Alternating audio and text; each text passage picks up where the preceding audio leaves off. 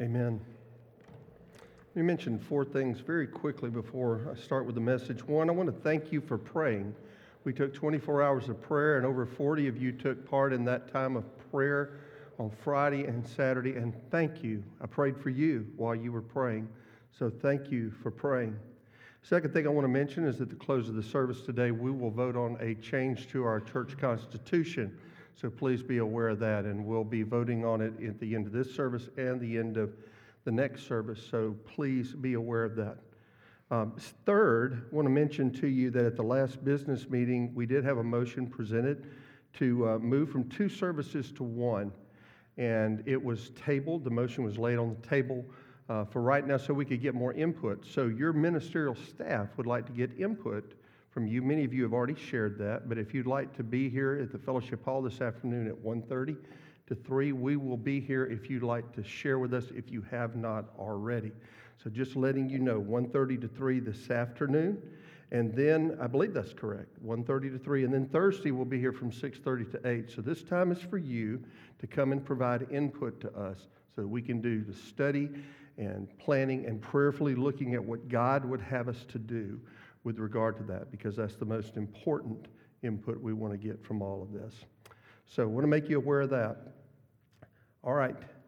One other thing let me mention we're in a series entitled Promised Land Living Preparing Our Hearts for Our Heavenly Home. And it would be wrong of me not to at least mention that part of this has been motivated by a book that I read a number of years ago and I go back to on a regular basis that tells the story of this wilderness wandering entitled Lord Change My Attitude.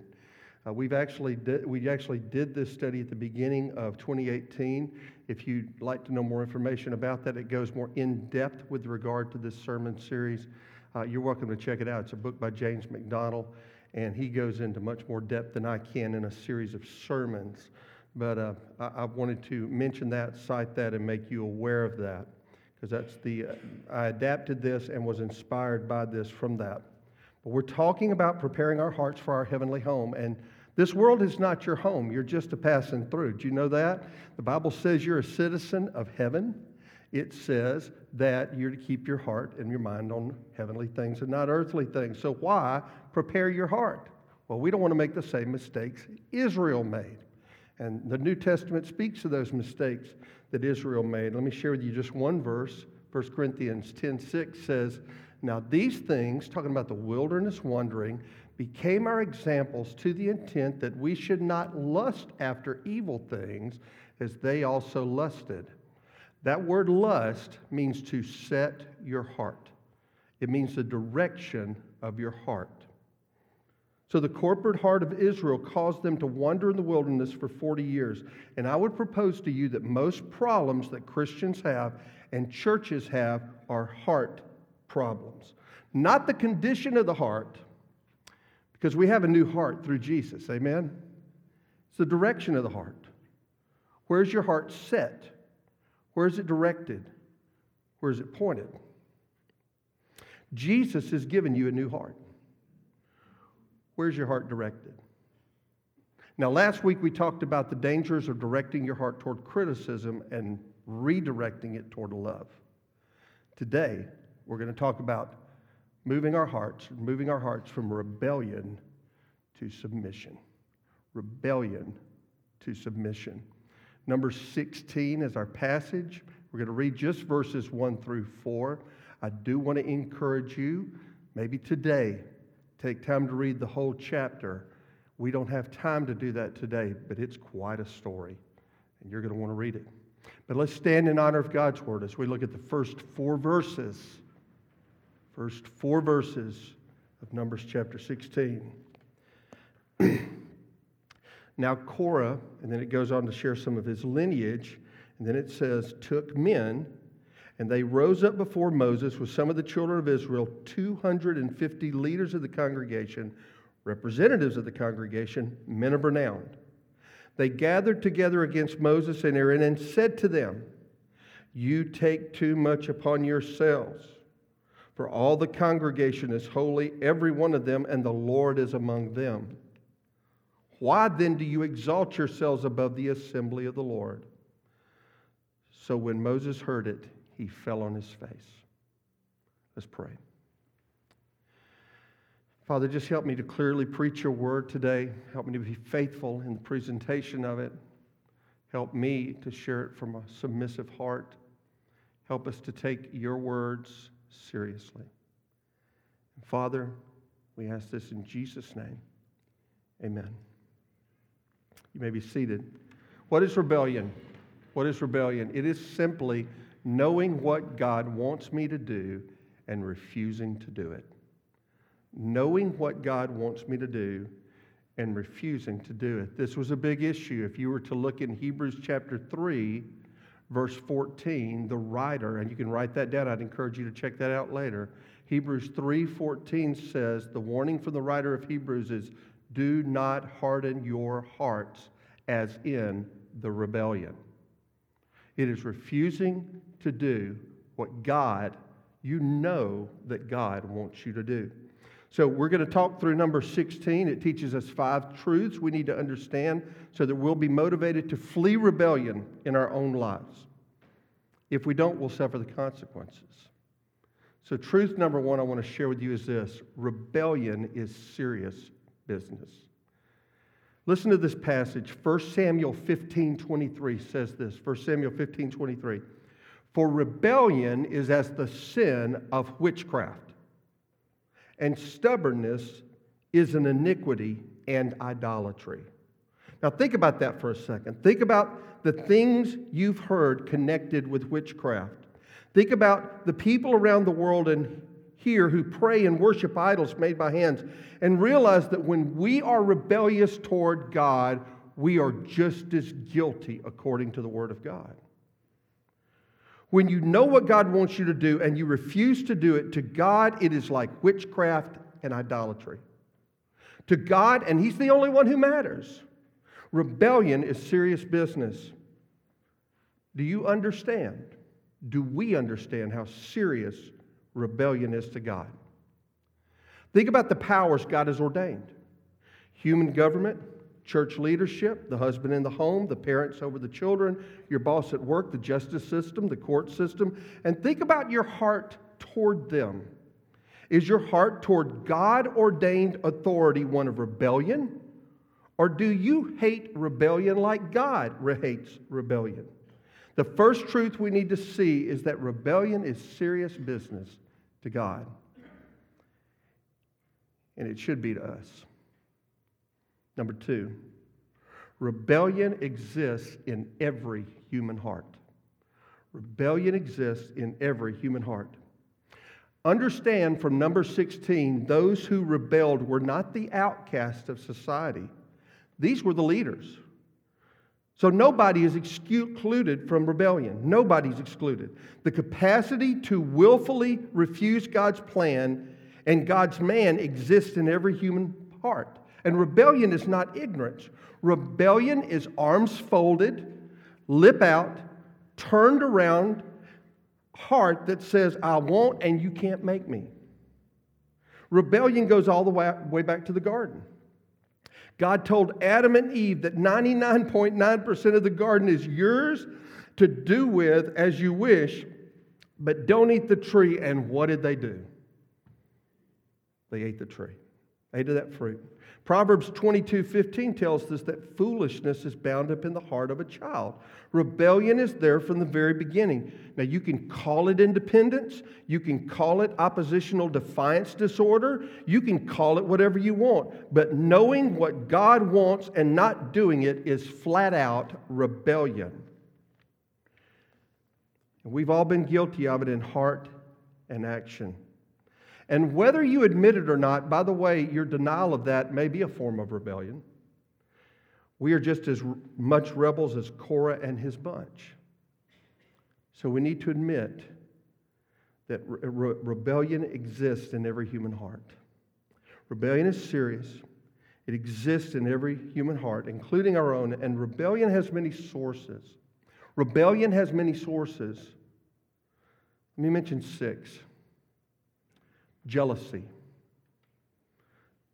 Rebellion flows from jealousy. Korah wanted the position that God had given Moses and Aaron. It's clear from the text. It's clear in our lives that when we're jealous of those God places in authority, rebellion will follow. Delusions. Delusions result in rebellion. Those who are jealous of leaders usually don't see what leadership goes through. Delusions of grandeur cloud the minds and hearts of those who rebel against authority. There are those in authority over you, and you think that you can do a better job than they can. But you may have no clue what they go through and what they do. Delusions. Ungratefulness. Verse 9 mentions this. Moses asked Korah, Why is it not enough that God has allowed you to serve that you should want more? In other words, Korah was ungrateful for what he already had. Psalm 75, 6 and 7. You're going to write this down. You're going to want to. Psalm 75, 6 and 7 says that if we, if you have any leadership at all, if I have any leadership at all, guess who gives it to you? God. God. And it's something for which we ought to be grateful.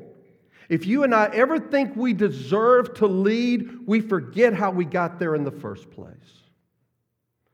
Number four, stubbornness. Verse 12 tells us Moses wanted to meet with Dathan and Abiram, and they refused. So, are you stubborn? Are you hard to agree with? You may think that stubbornness is a strength, but according to the Word of God, it is not. It is iniquity and it is idolatry. It is the worship of self over God. It's often a source of rebellion.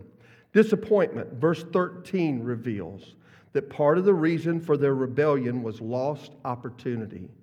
They no longer had the predictability of Egypt or of the promised land and they were sad, and their disappointment at their missed opportunity caused them to question authority. People often use disappointment with authority as a reason to rebel. But you're wrong if you think God is pleased with your rebellious heart because you either disagree with your leaders or see their faults. By the way, do leaders have faults? Absolutely. And number six, distrust.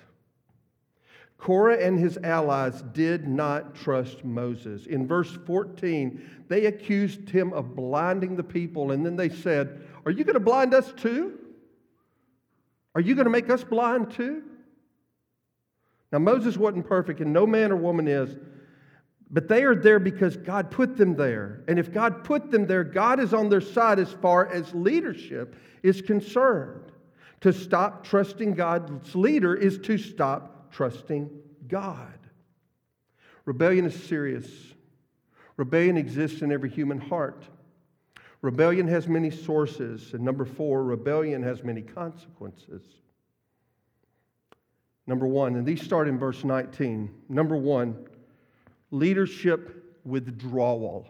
Leadership withdrawal. It says here, separate yourselves from these leaders. God says to Moses, Aaron, and the elders, separate yourselves from these leaders. When you become difficult to lead, ex- leadership will withdraw from you. Expect it. I saw this at a Bill Gothard conference a number of years ago, and I thought it was a great illustration of the importance of submission to authority. It's the idea of an umbrella. Now, please don't get upset I'm opening an umbrella inside because it's bad luck. There's no such thing, okay? Okay, I may poke my eye out, but it'll be because I'm clumsy, not because of bad luck. The idea is that authority serves as an umbrella, whatever the authority, the God given authority is. And when you choose, and that umbrella provides protection, it can be a parent to a child. But when that person decides to rebel, you see what happens? They take themselves out from under the, the God ordained authority that is there. And the consequence is leadership withdrawal. Consequence number two collateral damage. Verse 27 the leaders came out with their wives and children and their grandchildren. All of them, all of them suffered because of the sin of a few. When you rebel, when I rebel, it affects everyone around us dads and moms. When you have a rebellious heart, it will affect your family. They will be collateral damage. Number three, guilty condemnation. These are consequences of rebellion. Korah and his cronies were judged for their rebellion, and we are judged for our rebellious hearts as well. The censers they used would become a perpetual reminder that God condemns the guilty. They would, they would take those gold censers that were left after Korah and his cronies had been burned up and shape them into pieces that would use perpetually in worship. And number four, the spreading infection. And this is the most amazing piece of this in verse 41 in Numbers 16 when you read, after all of this has happened to Korah and his followers, the people still are angry at Moses. And here's the thing about rebellion rebellion, like an infection, will spread. It'll spread. And that's what happens in Numbers chapter 16. A plague broke out among the people because they'd been infected by rebellion. And Hebrews 12 15 tells us that bitterness defiles many. When we're bitter, when we're rebellious, whenever we have sin, it doesn't happen in a vacuum, it affects everybody. So, rebellion is serious. Rebellion exists in the human heart. Rebellion has many sources, it has many consequences. And the last thing I want you to see is that rebellion is ultimately against God. Rebellion is ultimately against God. Listen to two verses, verse 11 and verse 30. Verse, this is Numbers 16. Therefore, you and all your company have gathered together against the Lord. You've gathered together against the Lord. And then, verse 30 says this But if the Lord creates a new thing, and the earth opens its mouth and swallows them up with all that belong to them, and they go down alive into the pit, then you will understand that these men have rejected not Moses, but the Lord.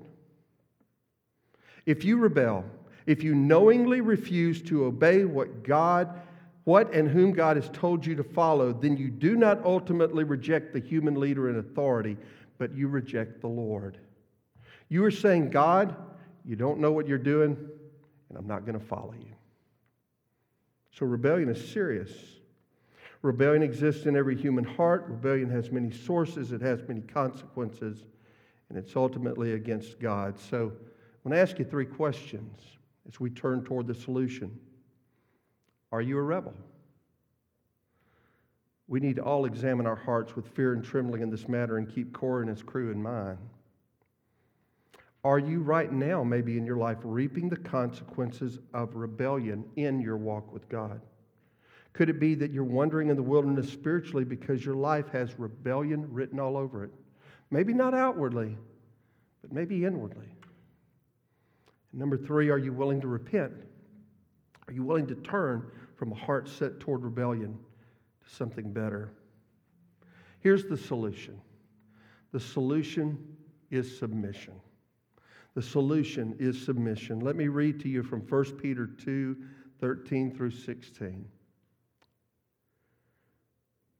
Peter says these words Therefore, submit yourselves to every ordinance of man for the Lord's sake whether to the king as supreme or to governors as to those who are sent by him for the punishment of evildoers and for the praise of those who do good. For this is the will of God, that by doing good you may put to silence the ignorance of foolish men. As free, yet not using liberty as a cloak for vice, but as bondservants of God. Well, let's talk about what submission is. It's very important you understand a biblical definition of submission. It is operating willingly within God's chain of command. Operating willingly within God's chain of command. Now, there are some wrong headed ideas about submission, and submission's been hijacked by a lot of dominating dictators who try to make others submit. You cannot biblically make others submit. Once you make others submit, it's no longer submission. Did you know that? It must be done willingly. So, who is submission for? Here's two passages that speak to that. Notice what it says in this passage, Romans 13 1. Let every soul be subject unto the higher powers. For there is no power but of God, and the powers that be are, are ordained of God. So, every soul, how many? Everybody, okay? And notice it says in Ephesians 5:21, submitting yourselves to who? one another. I submit to you, you submit to me, we submit to one another. By the way, there's some important context I need to lay out here as we move forward.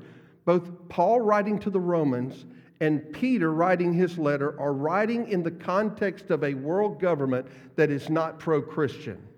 Did you know that?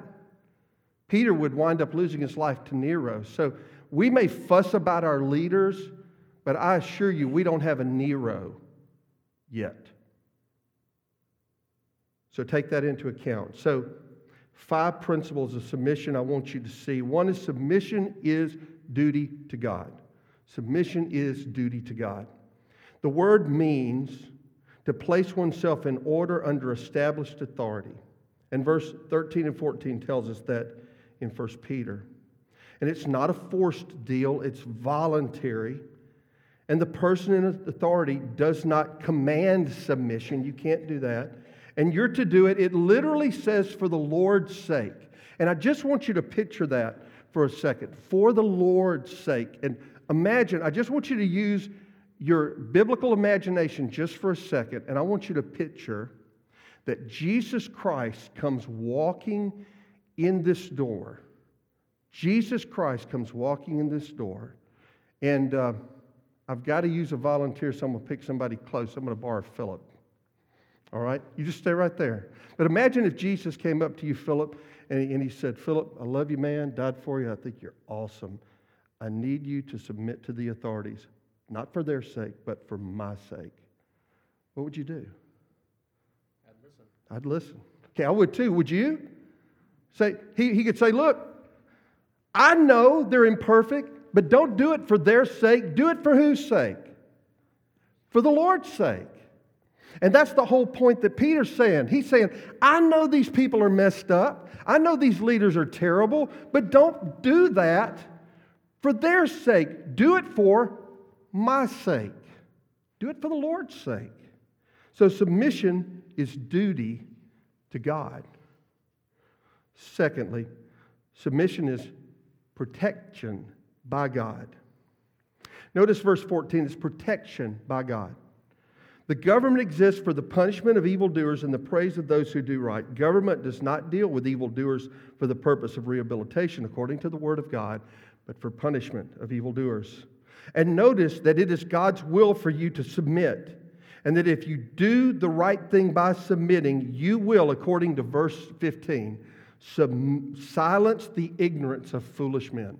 Silence the ignorance of foolish men. What I'm fixing to share is very hard, but it's the Word of God. Would, are you being unfairly treated by those who are over you? Don't answer. Would you like to put a muzzle on them? Would you like to shut them up? Then submit to them.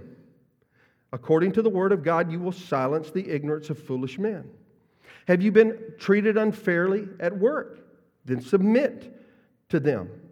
You will silence the ignorance of foolish men. You're being treated unfairly by someone at home, maybe, then submit to them. You will silence the ignorance of foolish men. And I don't know how long it'll take to make the situation right, but I believe God will make it right. He will silence the ignorance of foolish men. As a matter of fact, 1 Peter 5 5 says this You humble yourself under the hand of God, and he will exalt you in the proper time. So, submission is duty to God, submission is protection by God, but understand that submission has its limits under God. It has its limits. This is not unrestricted submission. We are to act according to the passage as free people. As free people. So, how much is too much? Three thoughts. It depends on the source first. There are some things that your spouse can ask you to do that you should submit to that you should not submit to from your boss. Amen? Think about that. That's true. There are things your parents might ask you to do that you would not do for your pastor. It depends on the source. Secondly, it depends on the severity. If you're a victim of passive abuse or negligence, that might be different from active abuse. Is the abuse involving you or does it affect your family?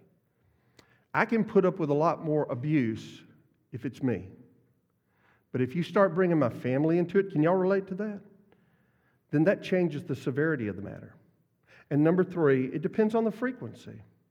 Maybe something happens one time or once a month or something like that. That's one thing. under, underneath the leadership, but if it's, it's a constant pattern, then it's something that's got to be dealt with. So submission is duty to God. Submission is protection by God. It's limits. It has its limits under God, but I want you to notice this submission is favor from God. It's favor from God. You want the favor of God? Then submit. God loves heartfelt and willing humility. If you look at verse 18, if you read down the passage at verse 18, we're told it is a, a, commendable thing from God when we submit to authority. We hear the well done. We're commendable when we do it for the right reasons. So if you want to hear that well done, talking about being a praiseworthy Christian, learn to biblically submit.